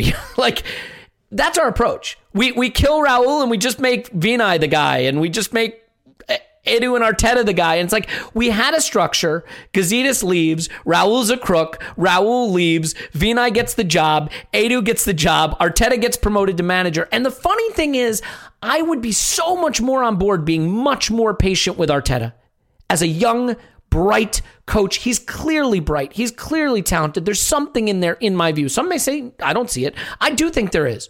If he was just the coach with a structure above him. What scares me is we made a first time coach in a really tricky period of the club's history, the manager. And we consolidated power in him. And now I actually think that buys him less time. Because if he was just the coach, you could say, you know what? We'll let him figure it out on the job and we'll just get the structures above him right and we'll start building him a better squad and he will learn and we will get better. But because now the power is consolidated in him, he becomes a single point of failure. Clive has talked about it a lot. And that single point of failure is someone who's never done the job before. And that is really, really dangerous. And you know, I, am I'm sorry, but like you you look at some of the early choices, and and Tim highlighted them well. You know, the decision to bring in Willian and give Cedric a deal, and you know some of the players that are getting picked, it, it is a worry. And so, if you're building for the future, and your attack is bad, I, I don't know that you want to give your 31 year old striker 300,000 a week for three years. Because here's the thing, uh, look, I'm not saying Arteta out. I'm not saying that, but I am saying the questions have to be asked now because even if you're like Elliot, it's the squad. The squad is bad. And even if you want to set aside that Arteta had some things to do with that squad, it is not the 18th best. There are not 17 better attacks. There are not 16 better, 15 better squads. And if there are 17 better attacks, then why did you give 300 grand to the striker? Why did you bring in Willian eh, if he's so bad? So it, it is really hard to come up with, for me, a scenario dispassionately where I would look at a big club sitting 15th, 16th with the 18th best attack, 11 games through the season, 10 goals scored, now really with a full season of bad attacking metrics, and say no questions have to be asked. Totally fine, stay the course. Clive, I mean, this for me is the issue is what would you look at right now and say these are the things that lead me to believe a turnaround is on the horizon? Because to be clear, results aren't the only way you can measure. You can measure with underlying metrics. You can measure with things that you see and you say, I look at that and that shows me we're moving in a right direction. What are those signs? What are those metrics that have you saying, yeah. Um, oh, by the way, Paul's on Twitter. Pause my pants. Thanks, pause. 90 minutes is plenty. You can go. You're free. Bye, guys. Bye. Good luck. Yeah, thanks, man. Um, yeah, we're gonna wrap up here, but like, uh, I mean, Clive, I do, I do want to see. I, I, lo- the thing about Arteta is, I like him, and I want him to succeed. I think making him manager was was unfair to him. We can go down that road again later another time. But like, what are the metrics? If you had to say, Elliot, deep breath. Here are the things I see that are working, that are good, that are leading us in the direction we want to go, and why things are going to turn around. What are what are those things? the day after Spurs, you're asking me what's working. Well, I mean, you know, Rapid Vienna look good. Can, can we go back to that? Maybe, maybe what we need to do is just be a permanent uh, uh, Europa League team. what I, what I will say is, um, what's becoming, I've been I've been in this right when you go into just when you're not playing well, and what tends to happen is you've got three departments in your team, and you know the, the strikers start to talk about defenders not keeping the goals out, and vice versa. The defenders say, well, you need to score one so we're not under so much pressure. And the midfielders, the defenders then say to midfielders, give me a bit of cover. You're not there for me, all the rest of it. And what I really, I heard Ray Jenner say this yesterday actually, but he sort of sparked some thoughts in my mind. I don't see enough relationships on the pitch. I don't see relationships between our midfield and our attack. And I'm looking at the, I'm, I'm really perplexed by the Aubameyang situation. I'm looking at the reasons why that could be happening. And I think it's because he doesn't know when the ball's coming. He doesn't, he doesn't agree with the quality that's coming from that level of the pitch. And I just think he's had enough. And we, I've had enough of our centre midfielders. And that's why we're dragging one black bloke back on one leg. And on one leg, he was still our best player. Right? The gap is massive, absolutely massive to what a functional midfield looks like. And from that square, you know, Højbjerg was Højbjerg and Sissoko, two dogs up and down, killing the half space. Nothing, nothing spectacular, but they're able to move in that system. Their strengths are magnified, and their weaknesses, attacking wise, not necessary because they got Kane, they got you know Ndombele normally, but Lo Celso, and they got Son, making them look good attacking wise by exceeding their numbers. And so no one's looking at them to create, no one's looking at them to score. Just smash people, smash people, make sure we don't get exposed. Right, so our midfielders, we want something else from them because we're Arsenal. We want something else from them. We want them to drive at the pitch. We want them to create. We want them to fade the ball in. More importantly, there are no relationships on the pitch. There's no relationship between Bellerin and Willian. We can see that. Willian just standing on the touchline doing nothing worse than Pepe when he was at his worst.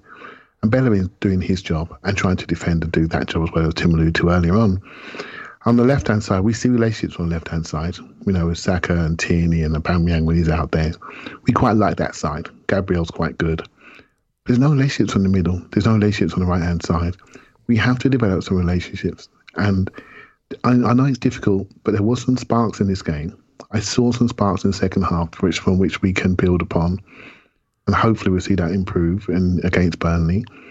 But until we have the relationships and trust between the different, the three different units, the trust in each other, I don't see it.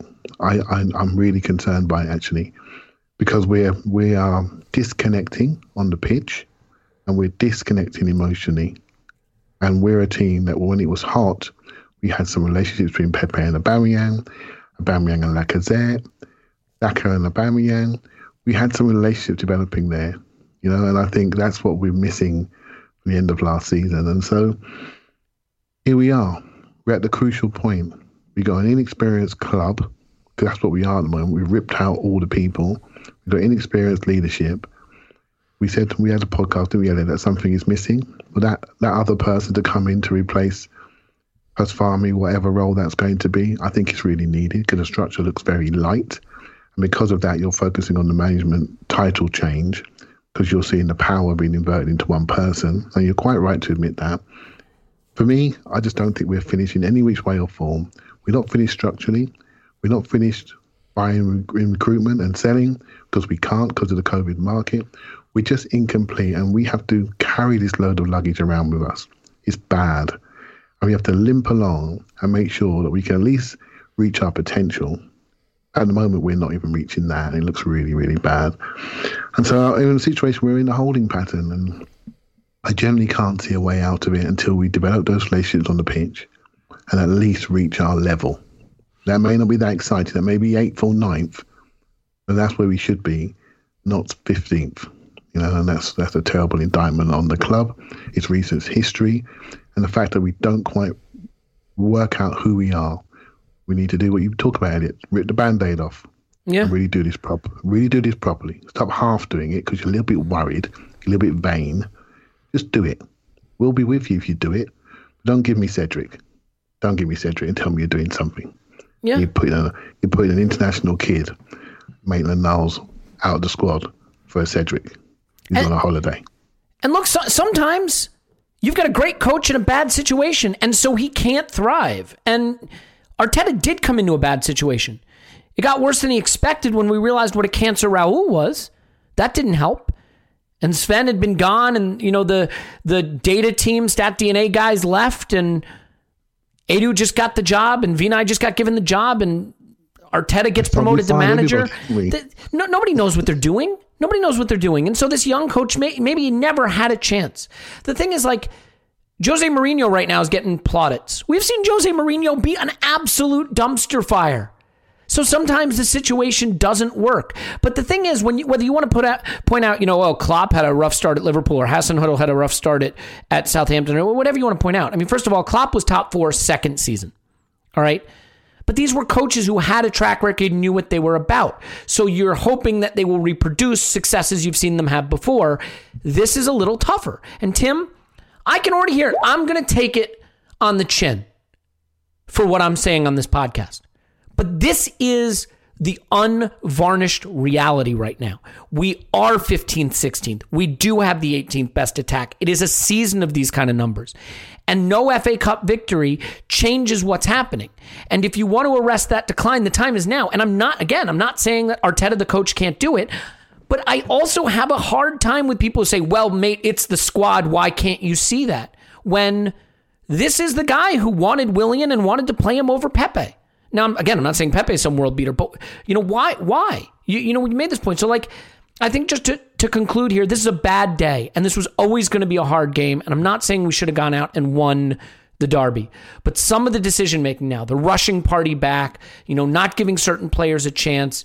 isolating other players, um, you know, sort of vacillating now between these different approaches, the, the 80, 80 some odd crosses in the last couple of games and the not scoring any goals, Aubameyang's body language and performances, like it all starts to feel like we are approaching an end game here. And I, would say this, can he turn it around? He mm. can. I have a hard time. Maybe you can think of one. So if you think of one, tell me.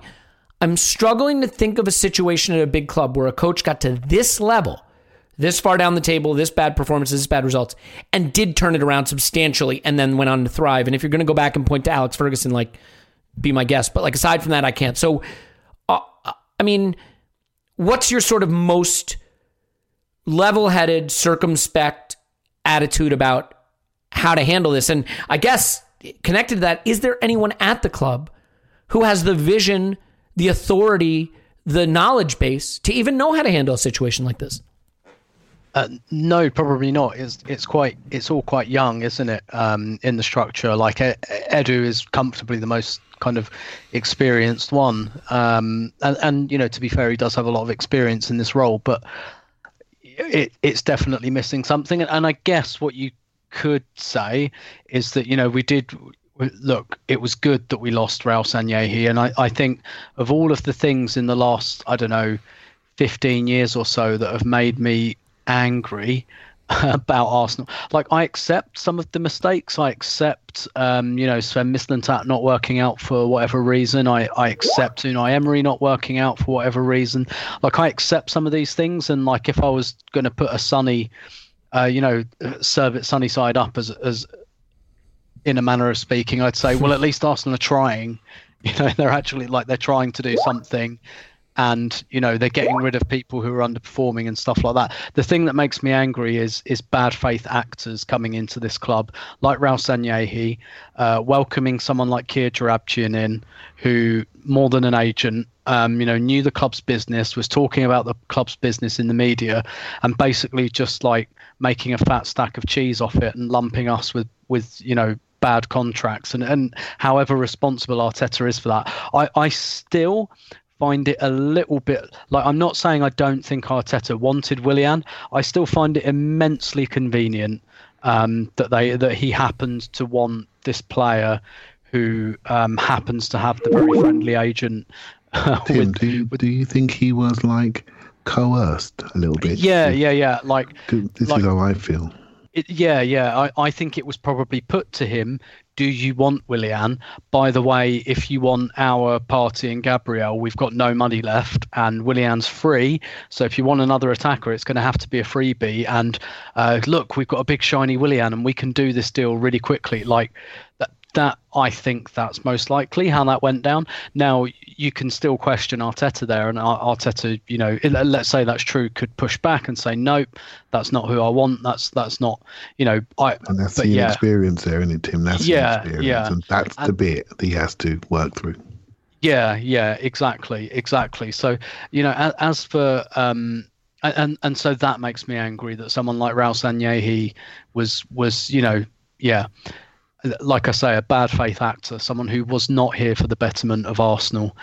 Um, that that makes me angry, and that makes and that's that's what you know. That's one of the consequences of having distant ownership. Um, you know, there you get people kind of doing stuff behind your back a lot easier when you're thousands of miles away and only yeah. really thinking about it once every couple of months. Um, but as as for how easily this turns around, I, I have to say, Elliot, I, I agree. I don't see it, which doesn't mean I think we should act now. I, I don't think there's any point. No, no point. Agreed. moment. Mm-hmm. Um, but I, I, yeah, I have to. I, I feel a little bit, to be honest, like the last couple of weeks, Elliot. Like I say, I'm feeling all these red flags, and I've been going, oh, you know, is this pragmatism or is this desperation? And as the weeks go on, I'm like, oh, this is all a bit, this looks like desperation to me. But I, I do feel like increasingly, because I don't want to sound smart after the event, right? I own the fact that I wanted us to, to appoint Arteta. I, I completely own that. I wanted it. Um, but I do feel a little bit like I'm I'm waking up from a fever dream and going, fuck, we actually gave this massive, massive, difficult job to a guy who's never managed before. And now, like, the CEO has left, like, a few months into his reign and, like, not been replaced. Like, what the fuck did we think was going to happen? Seriously, and I, like I, I feel a little bit like um, maybe my, you know, again, I, I won't say we, I'll say I, um, and everyone else can make their own decisions about about what they felt at the time. But maybe I bought into as much as I, I tried not to. Maybe I bought into the fantasy um, a bit too much. Although I, I guess I always positioned it as curiosity. I thought, Mm. do you know what? Fuck it. There, there's really no one else out there. It might be fun. Let's see. And to be honest, the reality is it, it doesn't feel that fun at the moment. You know what's so silly, guys? One of the reasons you appoint a first time young coach is the upside. You take a shot on the guy being the next prodigy. And you know you're in a bad spot, you know your club's not particularly healthy, but you got some interesting attacking players, and you say, go see what you can do. The reason you hire a young coach is you don't have to give him the keys to the castle. You don't have to make him the most powerful man at the club, and you don't have to stick with him for four or five seasons on seven million a year. But we did the opposite. We brought him in and almost immediately gave him the keys to the castle, got rid of all the people who had authority over him, and consolidated power in him, ensuring him that he'd have the hardest path to success himself at one of the hardest times in the history of football to operate in the market. I feel for him. And you look at Unai in Spain, and I don't think much of Unai, and we were right to get rid of him. But he's gone on and he's doing okay. So Mikel Arteta is going to be a good coach somewhere. Arsenal may be an impossible place to succeed. I fully accept that. But it's not an impossible place to be better than the 18th best attack and 15th best in the table. And Arteta has to move us back up. Now, given that I think this league season is done, and assuming we stay out of a relegation scrap, which I, I think would be probably hyperbole, probably, then he can then he should stay. He should stay for the season and see what what he can do. And if at the end of the season we say, wow, the last four months you really saw the metrics improve, you saw the, the attack come together, you see his ideas starting to work, great. The thing that scares me though is he's still manager. He still doesn't have the structures above him. So then he's got to go operate in the market. And that's a whole other thing. So, gosh, I feel for him. I really, I feel for him. And I feel for us watching it because the club structure is such a mess that it doesn't look poised for success. And um, yeah, I, I mean, doesn't mean we'll never win another football game, but will we ever be contending? Will, will we start going in the right direction? A lot of things have to change, and it's not just down Arteta on that. Let's leave it there on that sunny note. Uh, Clive's on Twitter, Clive PFC. Thanks, Clive. Thank you very much. Uh, Tim's on Twitter at Stillberto. Thanks, Tim. My pleasure as always. Hey, one thing I want to do, it's always good when we can support uh, Arsenal supporter run businesses. And Arsenal Editor uh, does some really great Arsenal memorabilia and Arsenal products. And he's got a, a really cool, fun uh, Arsenal Christmas sweater right now. It's uh, 20% off and it's uh, ships within 24 hours. So you'll have it for Christmas. So if you want to support an Arsenal run business uh, and not just shave your privates, arsenaleditor.com uh, is the place to go, arsenaleditor.com. And I'll have a link uh, in the, the social media post to this to the Christmasaurus sweatshirt. So always good to support those businesses. And I know Arsblog is doing a whole uh, Arsenal run business supporting project. So you can check that out as well. Um, we'll be back with a rewatch this week, if you can believe it. We will genuinely rewatch one of the halves of that game. And I think probably the first half, to be fair, because I think there's more in it. Clive, you think maybe? Oh yeah, yeah. As long as you get me a counsellor afterwards, because my well-being is really struggling. But yeah, I'll be up for it, mate. Well, you need a counselor just to come on and pod and have to talk to me every day. So I appreciate that. Uh, look, this was no fun, and I know I'm going to take it on the chin for some of this stuff, but uh, I can handle it. So come give me the abuse at Yankee Gunner, or just block me there. Easiest way to do it, and leave these other fine gentlemen alone. But more than anything, we do love you for sharing this with us and, and being here with us and, and going through it together. Uh, I look forward to the time when we are debating which one of our 38 league wins in a season was the best. So uh, cheers to that. We love you, and we'll talk to you after Arsenal 10, Dundalk nil.